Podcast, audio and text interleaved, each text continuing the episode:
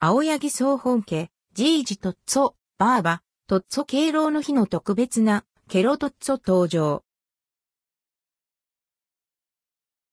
青柳総本家から、敬老の日のためのスイーツとして、ジージトッツォ、バーバ、トッツォが登場することが公式サイトで発表されました。公式オンラインショップで9月11日のみ取り扱われるほか、店頭では9月16から19日の4日間販売されます。販売価格は2個、セット700円、税込みなどと、いなっています。青柳総本家ジージトッツォ、バーバ、トッツォ。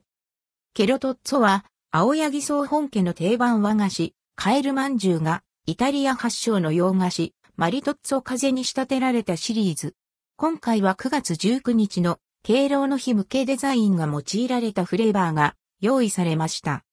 こしあん、あんが入れられた薄皮生地に生クリームとクリームチーズが配合されたクリームが挟まれています。レモン果汁も加えられ、しっとりとして甘すぎない和洋の要素が詰まったスイーツに仕上げられたとされています。